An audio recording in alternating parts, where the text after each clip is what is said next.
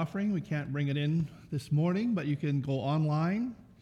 There's a couple of different ways. There's an address that will be published. And then also you can send it to cfgf at mymts.net as an e transfer. Either way, it will get to us. You will be receipted for it. And we're just going to bless God for times of prosperity, even during a time when the world is telling us it's all shutting down. So let's pray. Father, I just want to thank you right now for the opportunity that we have to release the tithe and the offering to your kingdom. I thank you, Father, that it is a system of finances that you have installed, that you are watching over, and that you cause to perform the way it ought to. We thank you, Father, that you have blessed us with all spiritual blessings, that you have blessed us with physical blessings, and that we can return a portion of that with which you have blessed us back to you, just as a devotion to you. So this morning, Father, I pray that every person that releases would just be blessed over and over again. In Jesus' name. Amen. Amen. Well, we are here this morning, and some of you may think it's a little bit early for my message, but my message this morning is entitled Getting Ready for Christmas. Now, I know that may seem to a lot of people it's only November. Why are we talking about Christmas? Is that all we can think about? And yet, you know, in a normal year, if there is such a thing, a lot of children's groups would already be, have decided on the children's Christmas program. The leaders would already be trying to decide who would take which part, what would be done, how it was going to happen. All of the Christmas bakers would already have their fruitcakes busy aging and getting ready. Everything would be going full swing. The shopping malls will have the decorations out. The Christmas shopping would be well underway, and some people would already be starting to say, Well, you know, I'm finished for this year. Gatherings would have been getting planned, and the list goes on. So, really, we would say it's only the end of November, and yet it is a time where we should be starting to think about what's going to be happening and starting to think about the fact that Christmas is just around the corner. Now, because we are living in a time right now where so many of the normal activities are being restricted or even suspended, we should really take some extra time preparing for Christmas, starting a little earlier and working at it maybe a little more diligently. See, where we are in a position where we need to focus more than ever on the true meaning of Christmas, what Christmas really means to us.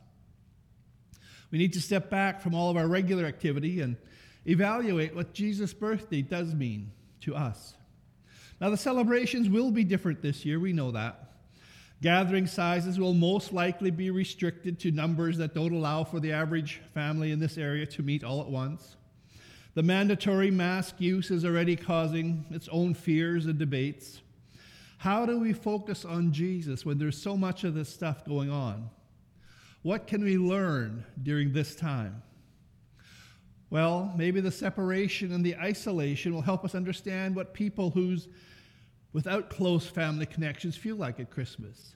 You know, many times when people move into this community, one of the things that we have heard is that they feel that nobody really has time for them because people are so busy with their own families. It's a good time to make that extra step and to say, we want to invite someone. We want to make sure that someone from the area enjoys a Christmas that they would not have expected to have. Maybe we'll be able to move with compassion towards them. Maybe this year we will be able to evaluate on how much of what we do has become a substitution for the true meaning of Christmas. How much of the activity, how much of the stuff that we keep ourselves so busy with really has nothing to do with Christmas. It's just the way we like to celebrate it. If nothing else, it might help us to trust Christ for his peace in our lives, in spite of whatever else comes our way. To be able to focus on Christ and say, This is the reason we're here. See, when we operate in the peace of Christ, we will have an easier time releasing His love. When we don't have peace, it becomes more about us. In Philippians 4 and verse 7, it says, And the peace of God, which passes all understanding, shall keep your hearts and minds through Christ Jesus. Now, I want us to notice a couple of little things. One of the first things that point pops out to me on this verse is Paul states that this peace is not just for our hearts. He says it is the peace that is to affect our hearts and our minds, that they are both supposed to be at peace. Well, our minds can either work for us or against us. When working for us, our minds can always look at for the best and always bring hope into every situation. Our minds can be our strongest ally that we can ever hope for because faith needs hope to bring something to pass. Now, if our minds have hope, then this is hope can attach, our faith is the substance of things hoped for, so that faith can attach to that hope and bring it into this realm for us. When our minds work against us, they can be an unusually strong enemy. Because the thoughts that hit our mind, the thoughts that enter into our mind, will often try to sink into our hearts and become part of who we are. So when our minds are working against us, we can find a problem in every situation we face. It can seem to everybody else would be rejoicing and saying how great this is, and yet when the mind is working against us, our mind will find that cloud behind that silver lining. See, we can decide what we will focus on, though, although it will take training our minds. The problem arises when our thoughts just run wild and go whichever direction they choose to go. Well, if we want to enter this Christmas season with the peace and the joy, then we're going to have to discipline ourselves, guard our minds, and control our thoughts. Now, just because this Christmas is different than usual, different than what we are used to, does not mean that all is bad or that all is lost. We live in a negative society. Bad news sells, so that's what we get. The problem is that too much of the Christian world, who should have good news to bring, gets stuck on that very negative cycle also. Far too often when we meet, we hear the latest gossip. We hear about how people have, been, have people rushing to tell us reports of trouble or reports of strife, instead of bringing the good news of what God is doing. Now, added to this, Satan constantly bombards our mind with negative thoughts. He'll bring all manner of imaginations to our mind, trying to fill us with anxiety so that we cannot experience the peace that God wants us to have. Now, it's the easiest way he has to try and to destroy us. The devil specializes in fear. He will try to torment with worrisome, fearful thoughts. Now, unlike the Holy Spirit, the devil is not a gentleman, and once we start to meditate on his fearful thoughts, it opens the door for him and his work. If we offer even the smallest glimmer, the slightest crack of opening up to the negativity, he'll kick that door wide open. And that's why the Bible says in Ephesians 4 and 27 neither give place to the devil. So we cannot entertain the enemy's thoughts because they will grow and start to dominate our thought lives. No matter how hard it seems, we need to realize that if we live in or give in and start, med- start meditating on a negative thought, we're going to be defeated. Fear is a spirit, it will get a grip on us if we allow it to. Now, thank God we don't have to fear. We don't have to worry. We don't have to let our minds get cluttered up with all of the garbage thoughts. If we keep our thoughts focused on the right things, on life, our Father will deliver us and keep us in perfect peace. In Philippians chapter 4, the Apostle Paul tells us how to deal with the negative thoughts. And I'm going to turn to verse 6 and 7. It says, Be careful for nothing, but in everything by prayer and supplication with thanksgiving, let your requests be made known unto God. And the peace of God, which passes all understanding, shall keep your hearts and minds through Christ Jesus. So Paul wrote it, but really it's God speaking to us through Paul's pen, saying he doesn't want us to be worried, he doesn't want us anxious about anything. When a problem shows up, God does not want us to panic and running around like Chicken Little crying that the sky is falling down. He wants us to pray. He wants us to make our requests known to Him. He wants us to be able to boldly say, Father, this is what's happening, or this is what I need and he could be right there to help us. But after Paul told us to be careful for nothing but to make a request known to the Lord, he gave us specific instructions of what God wants us to do to keep our minds, or wants us to keep our minds trained on. In Philippians 4, verse 8, it says, Finally, brethren, whatsoever things are true, whatsoever things are honest, whatsoever things are just, whatsoever things are pure, whatsoever things are lovely, whatsoever things are of good report If there be any virtue and if there be any praise, then think on these things. Obviously, things are not always lovely. We face situations where we go, man, there is nothing lovely to be found in this place. Not everything and not everybody we meet will always be true, honest. Not everything we do will have a good report. And yet, Paul says, don't dwell on those negative things. So, when these things happen, we can choose now to let them totally take our whole attention, let those things consume us, or we can choose to say, This has happened, but there's good behind it. Think about the things that will build you up instead of tearing you down, the things that will energize you instead of destroying you. Think about all of the good things that God has done for you, all of the promises that He has given you in His Word. Focus on the positive things in life. As we prepare for a Christmas that is different than most of us have ever experienced before, are the good things of God filling our thoughts? Or are we concerned, worried, fretting about how different it will be? Are we concentrating on all of the blessings that we still have? Or are we complaining about how inconvenienced we're going to be? See, are we rejoicing that our family has not been seriously impacted by this virus? Or angry because they might not be able to come and visit us at Christmas? Are we recognizing that health has been good for most of us? That most of us have been moving through this situation and through this virus and say, you know, I'm good, all is well? Are we so worried about, oh, we have to wear a mask, that we cannot enjoy the good things that God has blessed us with? Are we rejoicing that we have such excellent facilities for those that need care? When someone is old or when someone has been affected with some disease? Are we rejoicing that there's such excellent facilities and such dedicated caregivers? Or are we upset because we can't go see somebody that's in care? Are we seeing all the new and the good possibilities? Or are we looking at all the difficulties, the challenges, the obstacles that we have to learn to work around or to get past? I know as a pastor, one of the things that is, can be concerning is the fact that we cannot meet with people in the church building. So the building sits here empty on a Sunday morning, and I would love to see it filled. I would love to be able to address each person. And yet I'm excited that when I look at the YouTube, or the, uh, sorry, not the YouTube, the Facebook channel, and I see how many views we have had and how we've had people from around the world that are able to click on. I'm encouraged when I see people make comments and say how they've enjoyed the message messages, different things that it has done.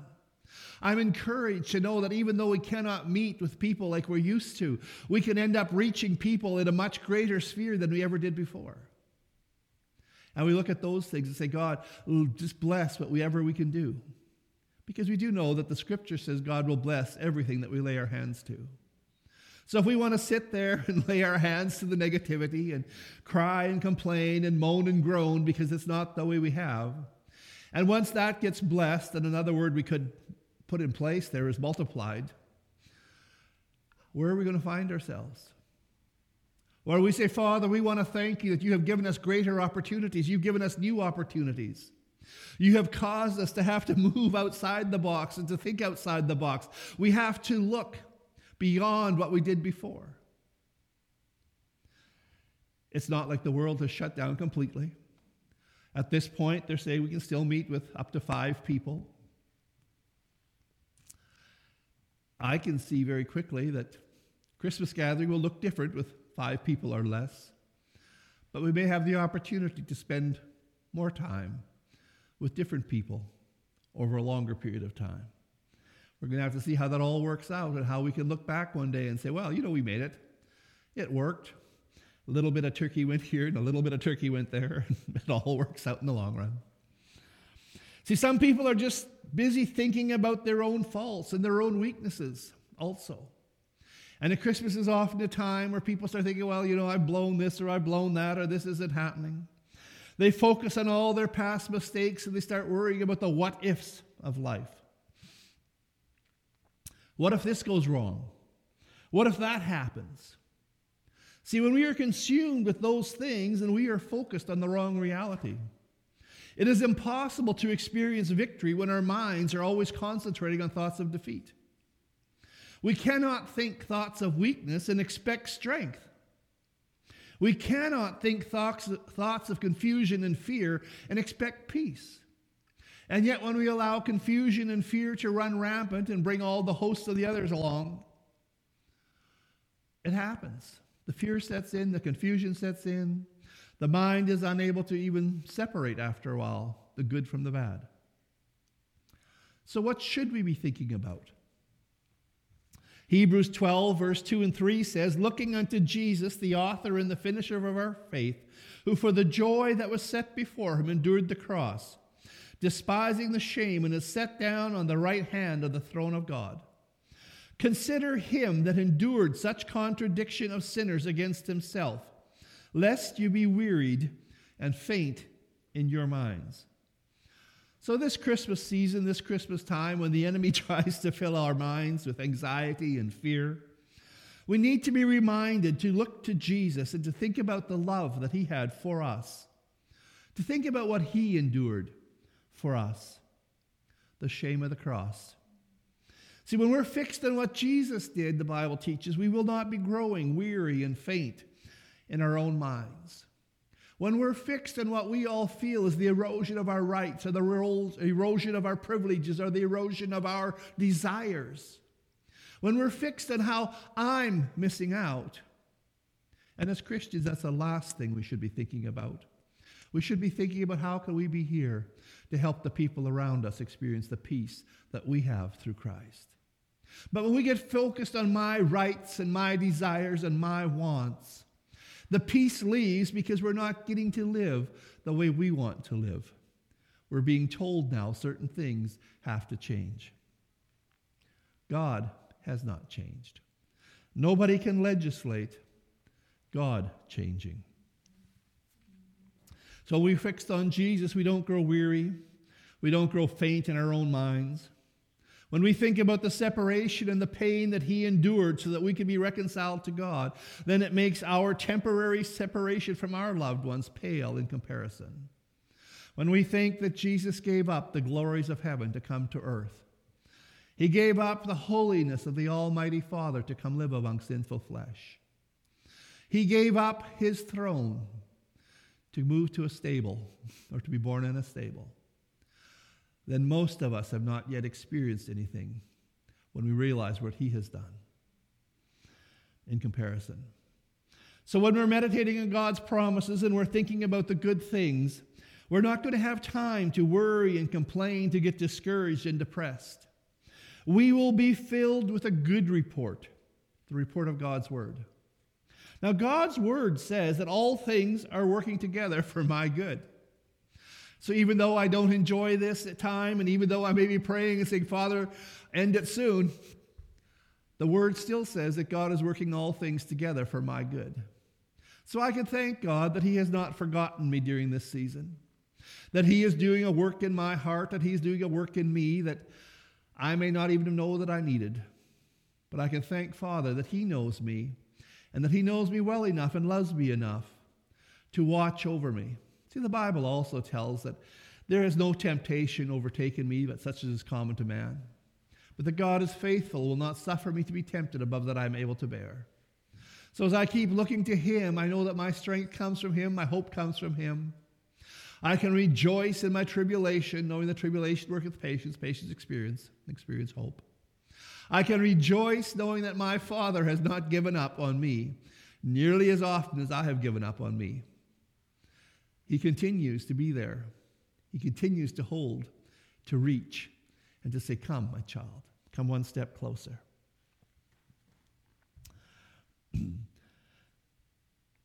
God's report says, Nothing can separate me from the love of Christ. Not a pandemic, not a mask, nothing. His report says, I can do all things through Christ who strengthens me. So nothing that can cause me to fail unless my mind gives up and causes my heart to fail. Now, throughout the Bible, God's report says, It shall come to pass. To me, that means that this time and this trial, this problem that we're going through right now has not come to stay. It has come to pass because we always triumph in Christ, according to 2 Corinthians 2 and verse 14. So every time you start feeling depressed with what's happening, don't wrestle with those thoughts in the mental realm. Draw on the Word of God that is on the inside of you. Keep your thoughts focused on what God says, and you will be surprised at how quickly you can be surrounded with His presence, how quickly your heart and your mind can be filled with God's peace. See, we may well look back one day and say Christmas 2020 was the best one ever. We may not, but we may.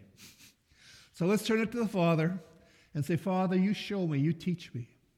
You lead me through this time and you reveal your plans to me. And then help me to become obedient to your plan for me. In Jesus' name. So, Father, we just close this morning thanking you for your faithfulness. You have not wavered, you have not changed, your promises remain the same. So, Father, we reach in faith and hold on to the word that you have spoken. We refuse to allow any of these things to move us because we have the foundation of your word under our feet. So, as we give you praise this morning, Father, we just release your presence into all of the areas in our hearts and in our lives that have been fighting or battling. We release your presence and we thank you, Father, that you cause the crooked ways to become straight that you cause, Father, doors to open where there was no doors before. That you cause your glorious presence, Father, to bring us peace and joy and happiness. That we can be a light to the risen Savior in a world that so desperately needs good news. We thank you for it. In Jesus' name, amen.